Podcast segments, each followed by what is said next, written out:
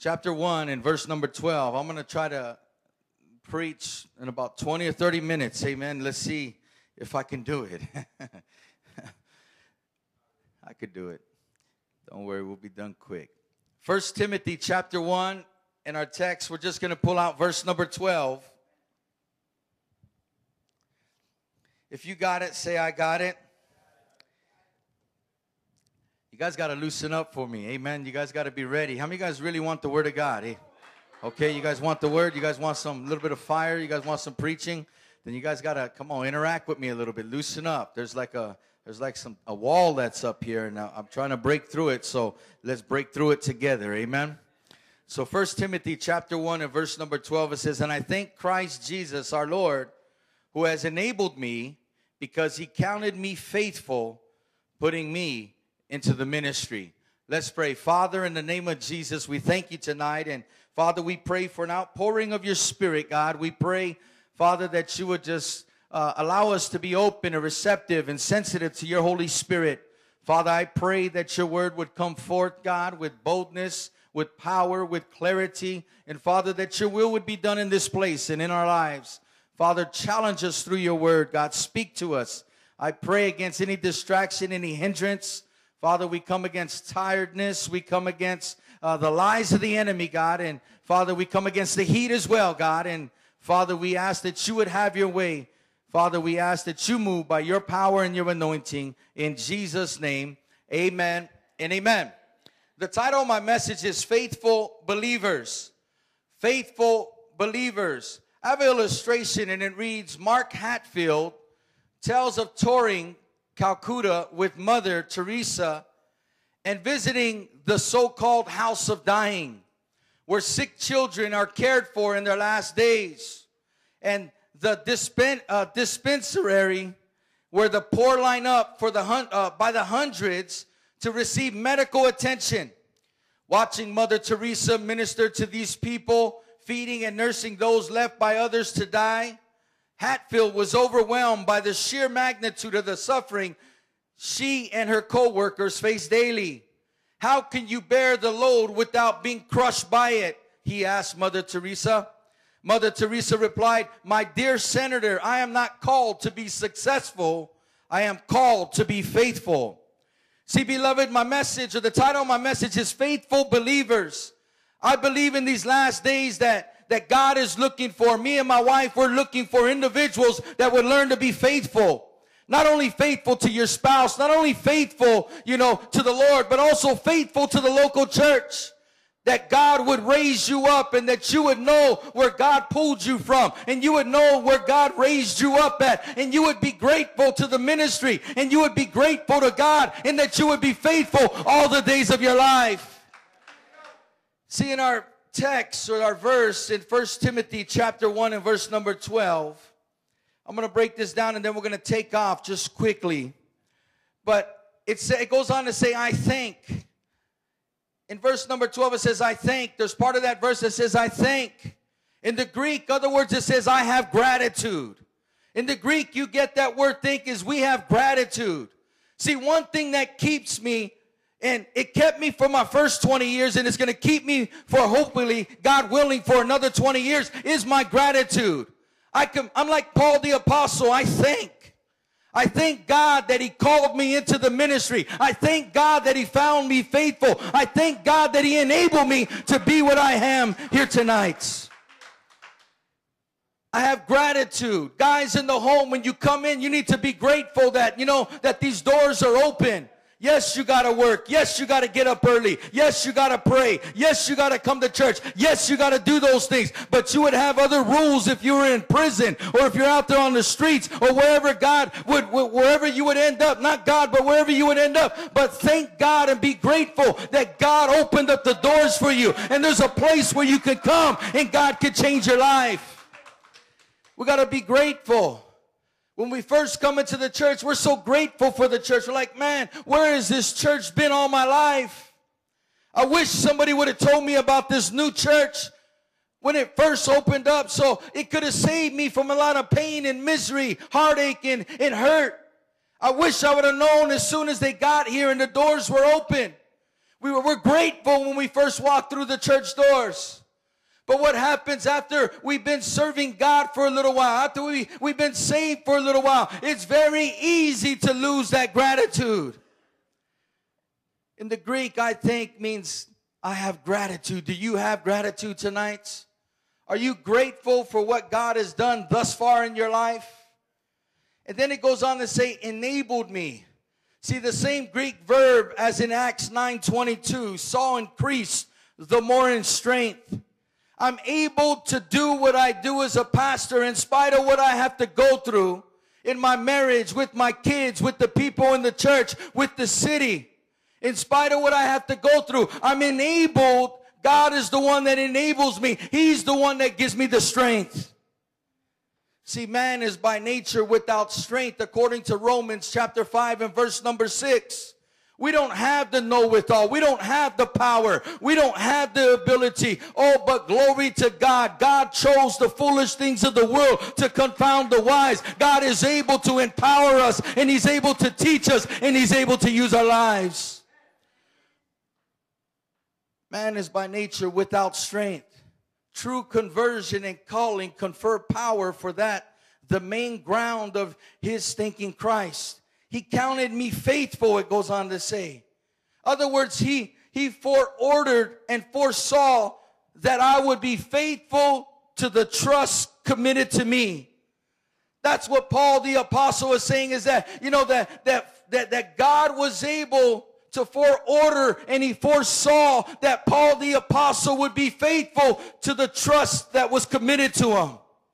We need to be a people that when God looks over, a people that when God looks at us over the balconies of heaven, He could point us out and say, that's one of my faithful ones. That's one of my chosen ones. I could foresee that they will be faithful in spite of what they go through. And no matter what happens, they will still remain faithful.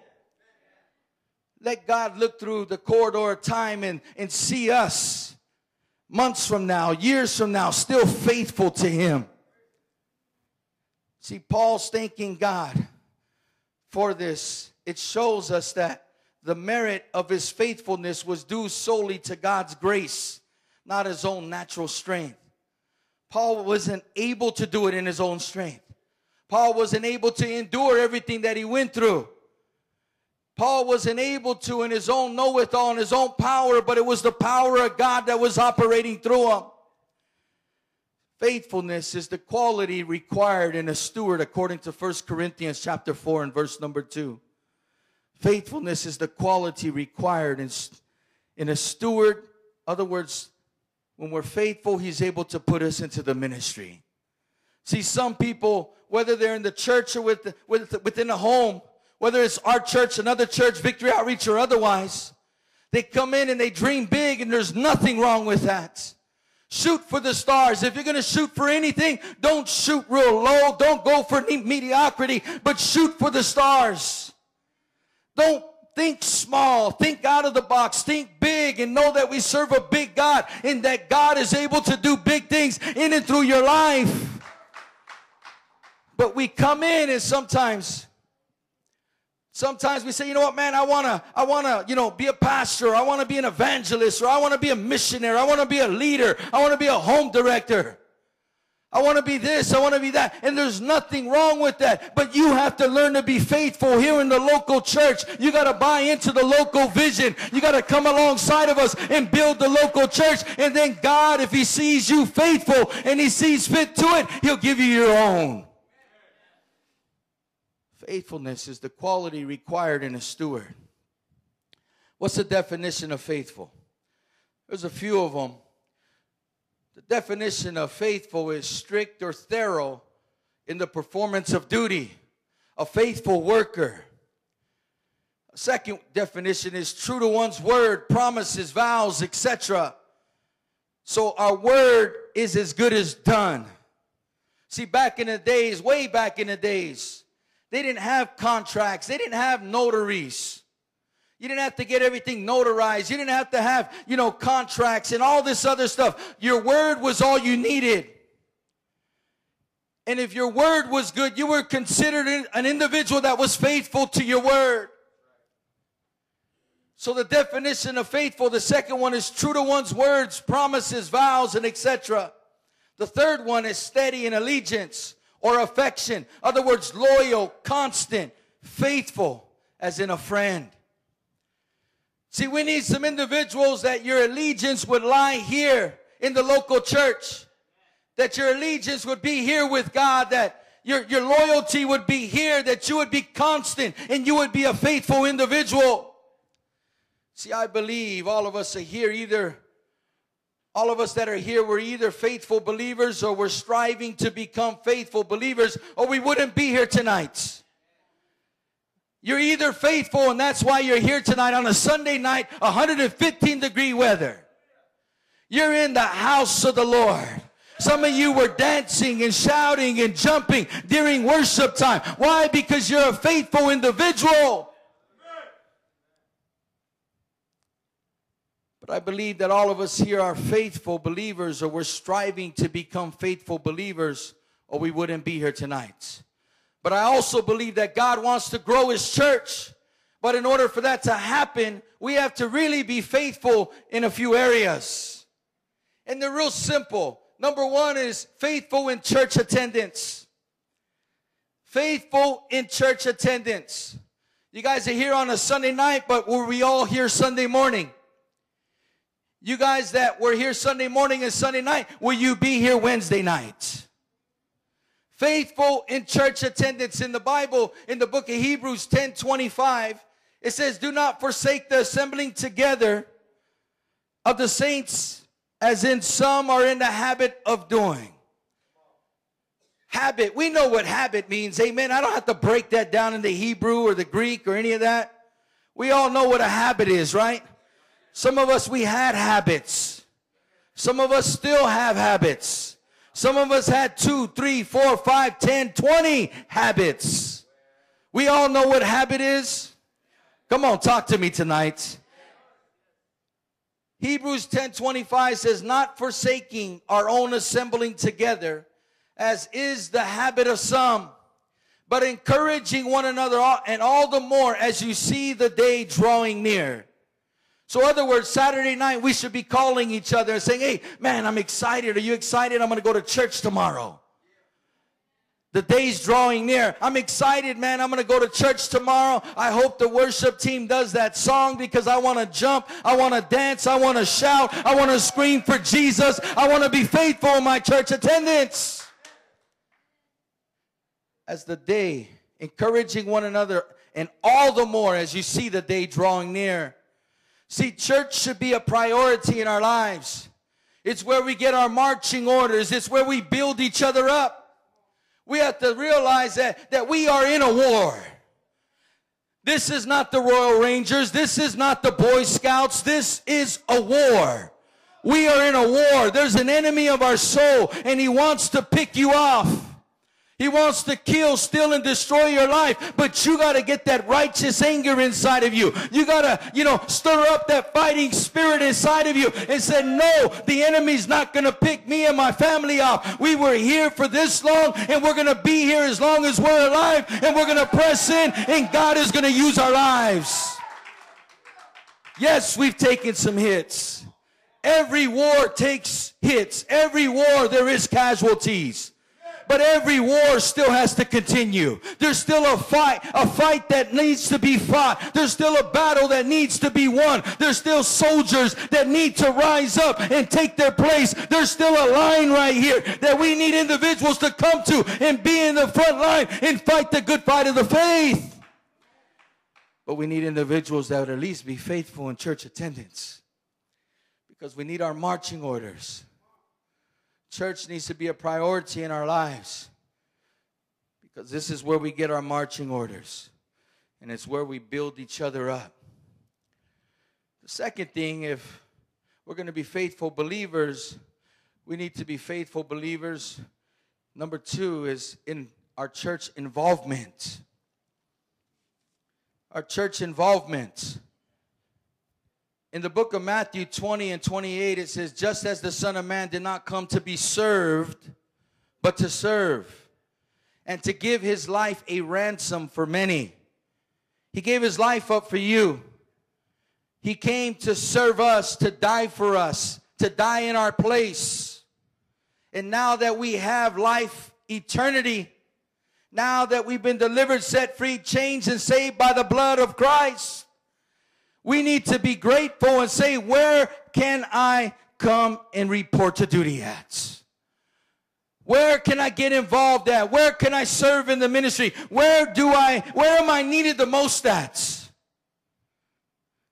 Because we need individuals that'll be faithful in their church involvements. In the book of John, chapter 12 and 26, it says, If anyone serves me, let him follow me, and where I am, there my servant will be also. If anyone serves me, him my Father will honor. In uh, Ephesians chapter 4, verse number 15 and 16, it says, But speaking the truth in love, may grow up in all things into him who is the head, Christ, from whom the whole body joined and knit together by what every joint supplies, according to the effective working by which every part does its share. Everybody say, does its share? Come on, say, does it share? Causes growth to the body for the edifying of itself in love. Are you doing your share? You're part of the body of Christ. Christ is the head and the church is the body. You have to do your share. God saved you and left you here that you would come and you would get your marching orders, but also that you would be involved in the building of the local church and the building of the kingdom of God, that you would put your hands to the plow and never look back. We have to do our share. Yes, get fed for a little while, but eventually Man, you got to start giving that out. How do you give it out? You go next door in the, the nursery.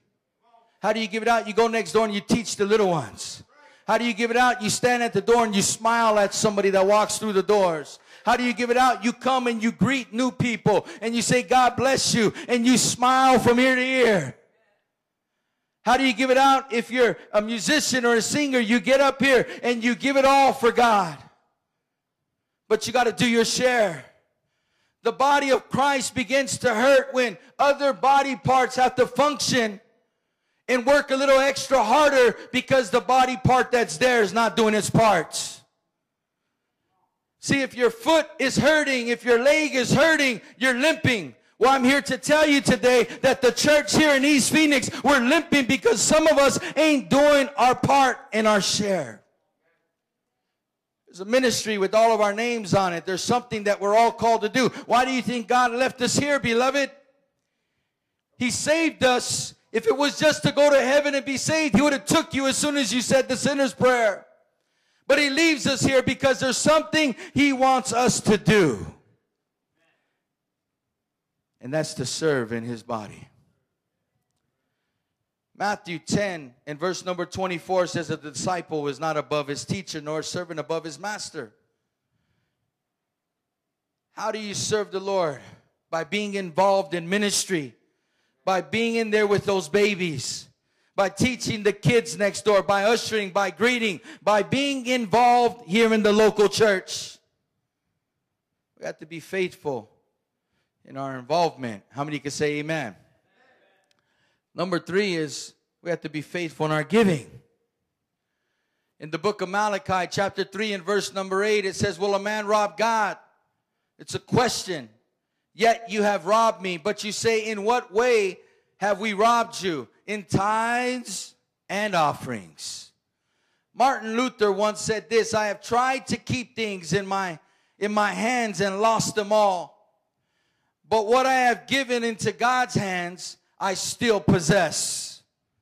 In Second Corinthians 8 and verse number 7, it says, Since you excel in so many ways in your faith, in your gifted speakers, your knowledge, your enthusiasm, and your love for us, I want you to excel also in the gracious act of giving. God wants us to excel not only with our speaking, not only with our know-withal, with our knowledge, not only with being enthused and dancing and jumping and shouting, not only in our love for others, but He wants us to excel in the gracious act of giving as well, that the work of God would continue, that we would impact not only this city, but all over the world for the honor and the glory of God. But it takes individuals that would learn to be faithful in their giving.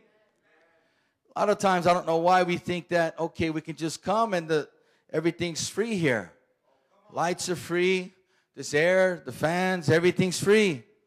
You know, uh, this building, the water, you know, everything's free because we're a church. It's not, beloved. We need individuals that would come alongside of us and help carry the load because our backs are broken. And we need individuals that aren't faithful to learn to be faithful in the area of their giving. You're like, man, why'd I come tonight? I'm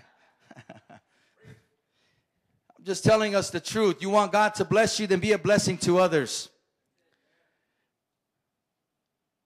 Be a blessing to others. Be a blessing to the kingdom of God. Be faithful in the area of your giving unto the Lord. You know, sometimes, you know, there's a lot of different rumors and a lot of different real things that have taken place over the years in churches all over the world where people, pastors, leaders, uh, trustees, they take off with the finances. And we hear about it year in and year out, and we're kind of skeptical when we come to a place like this and that little basket goes around. We're kind of skeptical. Should I give? Where's my money going?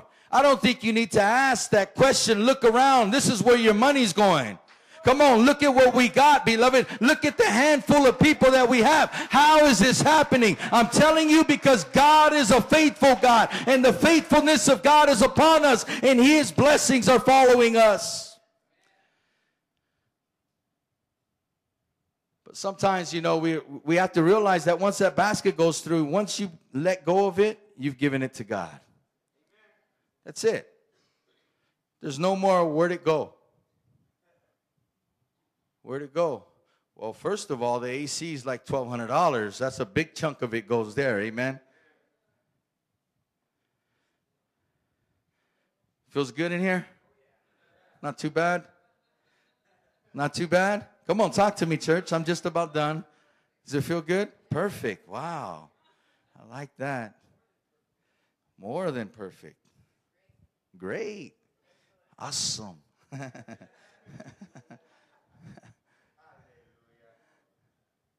In the book of Luke 16 and verse number 11, it says, Therefore, if you have not been faithful in the unrighteous mammon, who will commit to your trust the true riches? Mother Teresa said, Giving isn't given until it hurts. When's the last time it hurt when you gave? Like, man, I needed this right here, but God, this belongs to you, and here you go like, man, God, you know there's too much month at the end of the money, and God, I don't know how I'm going to do it, but here you go. This hurts. Giving isn't given until it hurts. In First Corinthians chapter 4 and verse number 2, it says, Moreover, it is required in stewards that one be found faithful. See, God is looking for some faithful stewards that He can pour into, that will love the blessed, the one that that will love the one that's the, the, the blesser more than the blessing. God is looking for individuals that would say, God, I love you more than what you give me. That God, even if you were to stop giving to me, even if you were to stop pouring out into me, God, you've already done too much.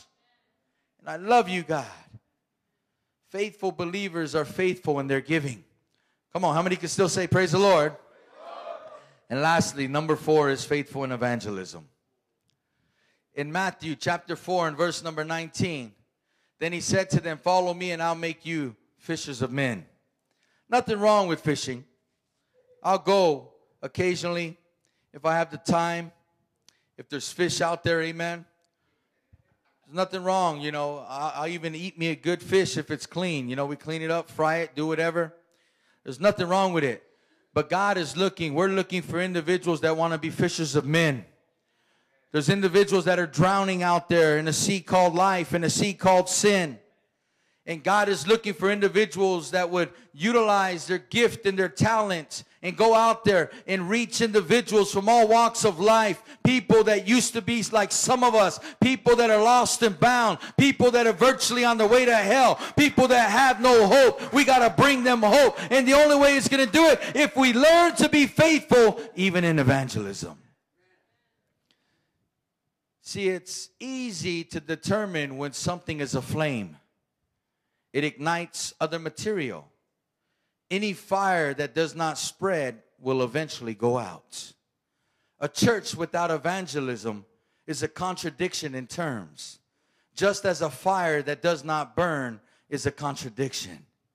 See, if we want this fire to spread, if we want to continue to add new logs in the fire, we got to go out there and reach them and bring them in. And we got to disciple them and teach them. And we got to show them and hold their hands and love them and let them know what it's about serving God and living for God and being men and women of God and serving God all the days of our lives. But if we have no fire, I don't know how we're going to burn. Amen. And the only way we're going to get that fire is when we go out there and we let others know about this man named Jesus Christ that changed our lives. I don't know about you. I don't know your lifestyle. I don't know where you came from. Most of you. Some of you I do. But all I know, I don't know what you were like before you walked through these doors. But I can only speak for myself. There were many doors that I walked through at one time or another whether it was a, uh, you know the connections doors whether it was a club's door whether it was a bar's the doors of a bar whether it was jail whatever it was many different doors that i walked through. And none of those things changed me forever. None of those things were able to give me what i got today but one day I walked through some church doors and Jesus had his arms open wide and he welcomed me in and he bra- embraced me and he poured his love out for me and he saved my soul. And I know that it was, if it wasn't for God, I know if it wasn't for God, I probably wouldn't be here. I wouldn't be alive today. I wouldn't have my freedom if I was alive. Or lastly, if I was alive, I probably wouldn't be in my right mind. But what are you going to do with all those other ones that are out there? It's it's rough out there in these streets. I don't see how they do drugs and how they do that lifestyle out there in that heat. You sit out there, your brain's frying if you're sober. More or less if you're intoxicated. Imagine that, just like, man, I wouldn't last. I'd die. I just don't, I, I can't figure it out. On the way to church, we jumped in the car and the little thermostat or whatever, the temperature reader, it was 120 degrees in the vehicle. I was like, man, we could put some, some flavors, some barbecue sauce on us, and we'll be good by the time we get to church. Finger licking good, that is. Amen. It's hot out there. But these people are lost out there. Some of our own family members, our loved ones, our neighbors, our co-workers. People that are literally dying and on their way to hell. And what are we going to do about it? We're fine already. We're on our way to heaven already. God has saved some of our families already. But what about all those other people that are on the way to hell? We need faithful individuals that would rise up and build a strong evangelism team. In the book of Luke 19 and verse number 10, it says, For the Son of Man has come to seek and to save that which was lost. That's what he came for. He came to seek and to save that which was lost. You and I were lost, but we've been found. There's other lost individuals that still need to be found. They don't know their way, they don't know how to get here just yet In the book of Matthew 28 19, the Great Commission Go therefore and make disciples of all the nations, baptizing them in the name of the Father and of the Son and of the Holy Spirit. See, everyone that considers themselves disciples should have some disciples themselves. Who are you discipling tonight? Who are you working with? Who are you teaching? Who are you? Uh, who do you have under your wing? Because if we're disciples of the Lord Jesus Christ, there should be a group of disciples that we're discipling. In Proverbs chapter 11 and verse number 30, it says, The fruit of the righteous is the tree of life, and he who wins souls is wise. Winning souls is a wise thing to do. How many can say amen? In Proverbs 14 and 25, it says, A true witness delivers souls, but a deceitful witness speaks lies. People are literally dying and going to hell. What are we going to do about it? There's a unknown source that word that pinned these words, and I'm going to read them. It says, For God so loved the world, He so loved the world, not just a few, the wise and great, the noble and the true, or those of favored class or rank or hue. God loved the world. Do you? Do you you love those individuals that are virtually out there? Are you willing to have compassion like Jesus when he looked out to the multitudes? He felt their pain. Are we able to walk by somebody that that smells somebody that hasn't showered, somebody that's been on dope for a while, somebody that's been drinking for years, somebody that's homeless, somebody that's on their way to hell, somebody that has a story that hasn't been told. Are we able to walk by them and not feel what they're going through and forget the pain that we once felt? Are we able to drive through a neighborhood and see gang members standing up on a street corner and forget what it felt like willing to die for a neighborhood and not feel what that and remember that pain that it used to bring upon us remember that feeling are we able to see these individuals that are lost out of their minds? Because they smoked something or they took something or they popped something and they're no longer the same and not feel their pain? Are we able to see these young girls having kids from everybody? And you're a young lady and you experienced some stuff in your life growing up and not have compassion on her and let her know that there's somebody named Jesus that loves you more than any guy in this world? Are we able to feel their pain? If we feel their pain, then why aren't we doing nothing about it? Should we change our name to just victory? Because outreach means we go out there and we reach these people that nobody else wants to reach, that we roll up our sleeves, that we tie up the bootstraps, and we go out to the highways and the byways and we bring them to the house of the Lord and let God do a miracle in it through their lives. Do we forget though? Me, when I think about it, me, when I see people at times, it moves me. I feel their pain. I'm not like Jesus exactly. Don't get me wrong. That's not what I'm saying. But I have compassion. Just talking about it breaks me. Because I believe all of us have family members that are just as lost. All of us know people that we've grown up with, people that we live by that are on their way to hell. And we load up in our vehicles once, twice, if you're faithful, three times a week, and we drive by them on the way to church.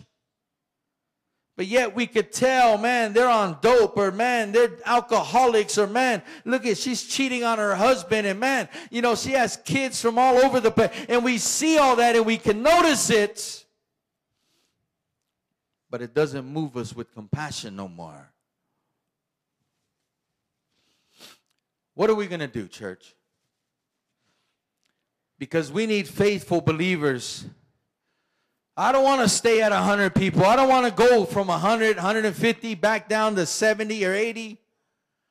There's too many sinners in this city. This is like the sixth or seventh biggest city in the United States, and there's sin running rampant in these streets, and people every day literally dying and going to hell. But what is God brought us here for? He brought us together that we would get out there and reach them and love them and let them know about Jesus Christ. Faithful believers are faithful in evangelism. I know we're busy. I, know we all have our own lives. I know we all have our own problems. But literally, if you're saved already, you're already on your way to heaven. How bad is that? In the overall scheme of things, when people are out there, they have it even worse than us, but they're literally on their way to hell. We have to do something about it. God brought you here that you would not only be faithful in your church attendance, not only that you would be faithful in your church involvement, not only faithful in your giving, but also faithful in evangelism. Why don't we all stand?